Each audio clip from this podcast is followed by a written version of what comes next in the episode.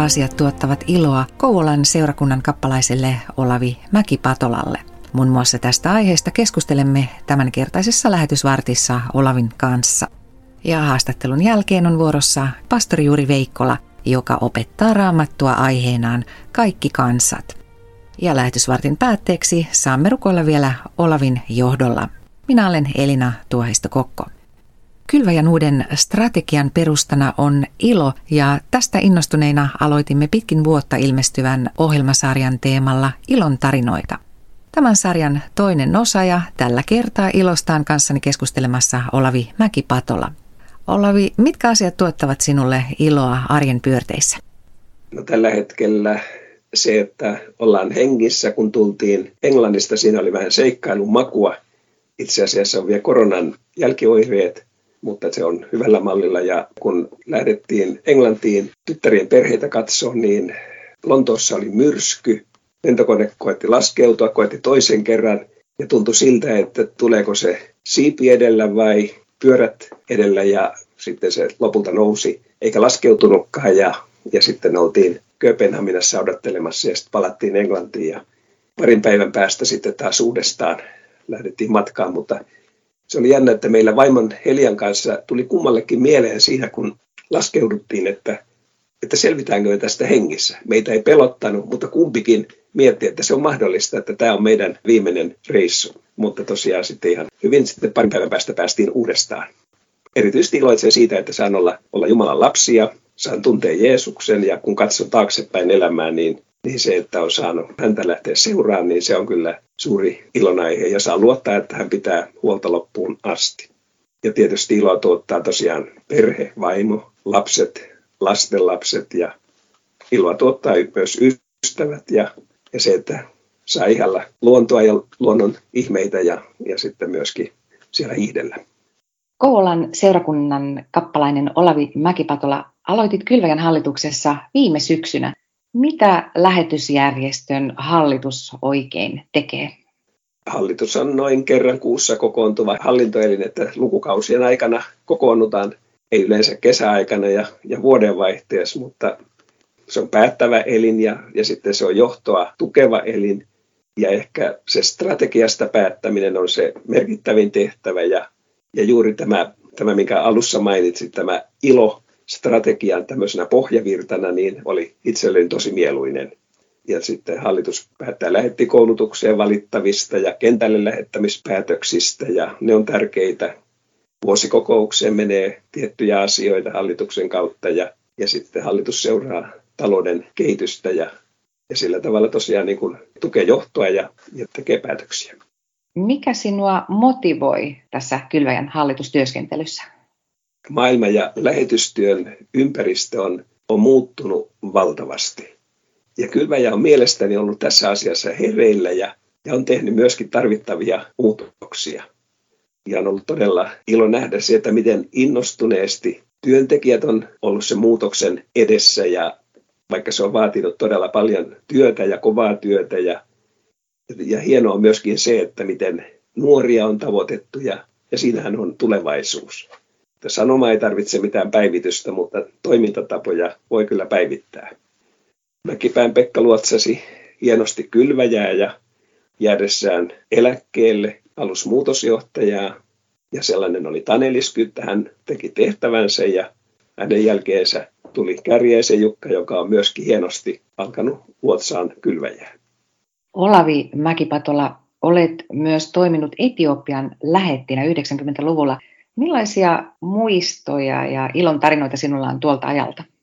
91 ihan alussa mentiin perheenä Etiopiaan. Nuorimmainen oli silloin vajaa vuoden ikäinen ja, ja sitten seuraavat oli kaksivuotiaat ja neljävuotiaat. Ja me oltiin aivan samassa tilanteessa, kun, kun lähetit oli, oli jokin aika sitten, eli joutui palaamaan sieltä sodan tai, tai vallankumouksen pelon vuoksi ja silloin tuli tosiaan vallankumous. Me jouduttiin myöskin palaan Suomeen.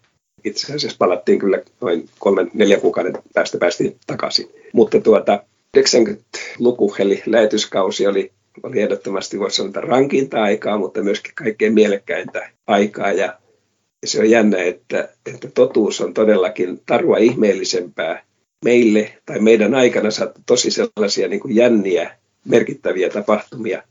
Meidän lähettitoveri, tanskalainen Janni Pedersen, surmattiin ja se oli oma prosessinsa. Ja sitten sellainen mielenkiintoinen tapahtuma oli naapurikaupungin muslimijohtajan pojan kääntyminen kristityksi ja, ja hänen seikkailunsa ja se, että miten hän selvisi hengissä ja, ja sitten todisti Jeesuksesta toisella paikkakunnalla. Mutta ehkä semmoisen pikkusen tarkemmin yhdestä meidän ystävästä Pulista voisin kertoa. Eli Puli oli naapurikaupungissa, kun me mentiin, niin oli silloin kaksi seurakuntaa. Oli meidän seurakunta Koopassa ja sitten naapuriseurakunta Roopessa. Ja Bulli oli tämän naapuriseurakunnan vanhimmiston puheenjohtaja. Hän oli kaupungissa tai sillä alueella myöskin hallinnon kakkosmies, eli korkeassa asemassa. Hän oli vaikutusvaltaa, semmoinen syvällinen omistautunut kristitty, mutta sitten tällaisten kateuden tai sukujen välisen vihan seurauksena hänet vangittiin. Vankila oli siinä meidän tontilta noin puolen kilometrin päässä semmoinen aitaus, jossa oli parakkeja tai semmoisia raken, majoitusrakennuksia ja siinä oli, oli satoja, ehkä tuhat vankia ja tornissa portin vieressä seisoi konepistoolimies ja me käytiin katsomassa pulia ja sille päästiin portin sisäpuolelle ja sitten oli vankeja katsovat ihmiset ja sitten vangit ja siinä oli välissä sellainen aita ja sieltä huudettiin toinen toisilleen kurkku suorana ja että saattoi kuulla sen melun keskeltä jotakin. Bulli oli tosi toiveikas ja semmoinen iloinen. Hän kertoi siellä Jeesuksesta, tuli paljon muslimeita uskoon. Hän oli siellä vankilassa ehkä semmoisen kolmen, neljä vuotta. Ei ollut ensimmäistäkään oikeudenkäyntiä. Ja ensimmäinen oikeudenkäynti tuli, niin hänet tietysti vapautettiin, koska ei mitään syytä ollut. Me päästiin kerran käymään siellä vankilassa pitää semmoisen hengellisen tilaisuuden. Ja tuota, se oli ehkä semmoinen vaikuttavin, kun ne kaverit, jotka siellä osallistu siihen, laulo sydämensä pohjasta ja se oli tosi, tosi vaikuttava tilaisuus. No sitten kun Puli pääsi vapaaksi, niin, niin hänestä tuli Etiopian mekaneesuskirkon lähetti. Hän oli ensimmäisiä lähettejä ja hän oli muslimimaassa lähettineen ja sillä tavalla niin kun oli ilo kuulla siitä, että mitä hänen kauttaan tapahtunut ja nyt hän oli sitten myöhemminkin siellä töissä Kupalas lähetti kaudelta, mutta hänellä on ollut silmissä vaikeuksia, nyt en oikein tarkkaan tiedä hänestä, mutta tällainen kertomus sinulle tuli mieleen. Olavi Mäki-Patola, millaisista asioista iloitset erityisesti työssäsi seurakunnan kappalaisena? No kyllä mä iloitsen siitä, että mä oon saanut kertoa Jeesuksesta, mä oon saanut kutsua ihmisiä seuraan Jeesusta, olen saanut tehdä sitä, mitä olen sydämestäni halunnut. Ja mä olen ilonnut vapaaehtoisista, joiden kanssa on saanut tehdä työtä ja, ja muiden seurakuntien kanssa. Ja itse asiassa on, on kyllä nyt juuri lopettamassa työuraani, eli ensimmäinen kuudetta jään eläkkeelle virallisesti. Iloitsen myös kovasti siitä, että saan vielä osallistua täysillä valtakunnalliseen. Se löytyi mediamissioon. Eli tämä mediamission tämä mediaosuus tulee syys-lokakuussa ja se todellakin koskettaa koko Suomea. Millaisin miettein jatkat tästä eteenpäin tähän vuoteen? Toisaalta, niin kuin varmaan kaikki suomalaiset tällä hetkellä, niin vähän surullisin miettein, kun mietin Ukrainan tilannetta ja, ja sitä pahaa, mitä tapahtuu. Ja jo ennen kuin tämä Ukrainan kriisi puhkesi, niin mulla oli mielessä vahvasti toi toisen aikakirjan 20-luvun ja 6, jossa jossa Joosafat, kun vihollisjoukot hyökkäs, niin hän rukoili tällä tavalla, että Herra meidän isiemme Jumala, sinä olet Jumala taivaassa ja sinä hallitset kaikkia pakana kansain valtakuntia. Sinun kädessäsi on voima ja väkevyys, eikä kukaan kestä sinun edessäsi. Että tavallaan tämän kaiken pahan keskellä on elävä Jumala ja että häneen saa turvata, vaikka tätä kaikkea, kaikkea tapahtuu. Ja Jännä on myös se, että juuri Itä-Ukrainassa on käynnissä myöskin mediamissio parasta aikaa ja, ja sillä tavalla kertaan sitä turvasanomaa myöskin siellä ihmisille. Ja, ja vielä kun ajattelen eteenpäin, niin, niin todella haluaisin myöskin jokaista, joka tätä ohjelmaa kuuntelee, niin tarttuu myöskin tähän mediamissioon. Se on semmoinen, ajattelen myöskin Suomen momentum, eli se sanoma Jeesuksesta, mitä hän voi tehdä ja mitä hän voi antaa, niin se todella tulee kaikkien suomalaisten ulottuville silloin, syys-lokakuussa, mutta että ajattelin, että nyt on toiminnan aika, nyt on valmistautumisen aika ja muistaa ja rukoilla niiden ystävien, sukulaisten, naapureiden, työtovereiden puolesta, jotka ei vielä Jeesusta tunne ja, ja mahdollisesti jo kohdata heitä ja, ja sillä tavalla myöskin valmistaa siihen, että kun se sanoma tulee, että on itse hereillä silloin ja voi todella eh, rukoilla ja, ja kertoa myös Jeesuksesta silloin, kun sen aika on. Näin Kouvolan seurakunnan kappalainen Olavi Mäkipatola, jonka kanssa keskustelimme ilosta. Ilon aiheita löydät myös Kylväjä-lehdestä ja tämän maksuttoman lehden voit tilata osoitteesta kylvaja.fi. Ja seuraavaksi Kylväjän tutkimus- ja koulutusyksikön kehittämispäällikkö pastori Juuri Veikkola opettaa raamattua aiheenaan Kaikki kansat. Lähetysyhdistys Kylväjä. Kylväjä.fi. Uuden testamentin lopun aikoja kuvaavat kohdat muistuttavat meitä kirkosta, joka koostuu eri kansoihin kuuluvista ihmisistä – Tämä on aika häkellyttävää, sillä omassa kokemusmaailmassa seurakuntaelämä tuntuu varsin kotoisasti suomalaiselta. Kristinusko vaikuttaa monella tavoin länsimaiselta uskonnolta. Lähestulkoon pohjoismaalaiselta. Ristilippu, kristillisiä vaikutteita sisältävä juhlapäiväkalenteri, kirkkoarkkitehtuuri, seurakuntien työ ja monet muut asiat alleviivavat yhteiskunnassa nähtävää kristillistä vaikutusta – Silti kristillinen kirkko, kuten raamatusta luemme, on tullut tuhansien kilometrien päästä kulttuurista, joka poikkeaa suomalaisesta. Suomi on vain yksi kaukainen maa, joka on vastaanottanut kristillisen kirkon lähetyssanoman. Nyt lähetystyössämme puolestamme viemme sanomaa kauas ulkomaille, sinne missä sitä ei ole ennen kuultu. Evankeliumeista näemme, miten usko yhdistää ihmisiä. Matteuksen evankeliumissa luvussa 13 Jeesus sanoo, että niin idästä kuin lännestä tulee monia, jotka taivasten valtakunnassa käyvät aterialle yhdessä Abrahamin, Iisakin ja Jaakobin kanssa. Ilmestyskirjaluvussa 15 kerrotaan laulusta, jota lauletaan, miten kaikki kansat tulevat eteesi ja kummartavat sinua. Matteuksen luvussa 25 puolestaan sanotaan, miten kaikki kansat kootaan hänen eteensä. Kirkkokansa on näissä lopun ajan mielikuvissa saman pöydän ääressä.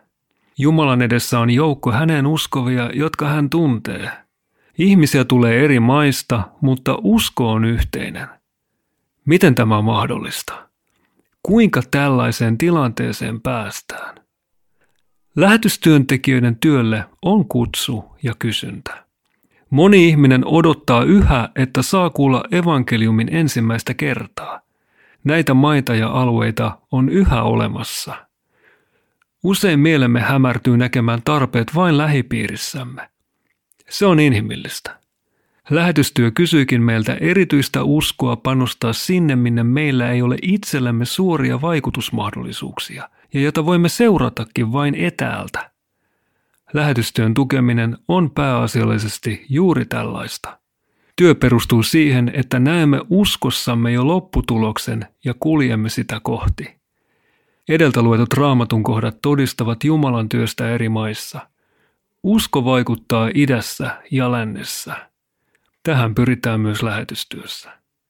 Saarnaaja kehottaa meitä sanoen, lähetä leipäsi veden yli Ajan mittaan voit saada sen takaisin. Kristittyinä meillä on kutsu osallistua tähän työhön ja antaa tukemme evankeliumin eteenpäin saattamiseksi. Näin pastori Juuri Veikkola. Ja nyt lähetysvartin päätteeksi saamme rukoilla vielä yhdessä Olavi Mäkipatolan johdolla. Kiitos taivaan Isä, että me saadaan lähestyä sinua elävää Jumalaa ja, että sinä olet kaikki valtias ja sinä hallitset todella kaikkia pakana kansoja ja kaikki valta on sinun kädessäsi ja ja herra kaiken sen pahan keskellä, mitä nyt juuri tapahtuu tässä ympärillä ja, ja Euroopassa, niin pyydämme Herra sinun armoasi, sinun kosketustasi ja, ja kiitos, että lieden pohjat on saanut siellä palvella ja siunaa heitä, kun he on täällä kotimaassa ja siunaa heidän ystäviä siellä ja varjele heitä ja, ja että sinun omasi myös saavat oikein olla siellä toivon tuojina ja myös ilon tuojina sen kaiken pahan keskellä. Ja kiitos siitä, että saamme rukoilla kylväjän työn puolesta ja kiitos siitä ilon teemasta, joka on tullut ja, ja siitä, siitä ilosta, jonka Jeesus sinä annat, kun sinun turvataan ja, ja sinun kanssa tätä elämää eletään. Jää sinä meitä siunaamaan ja ole kanssamme Jeesuksen nimessä. Aamen.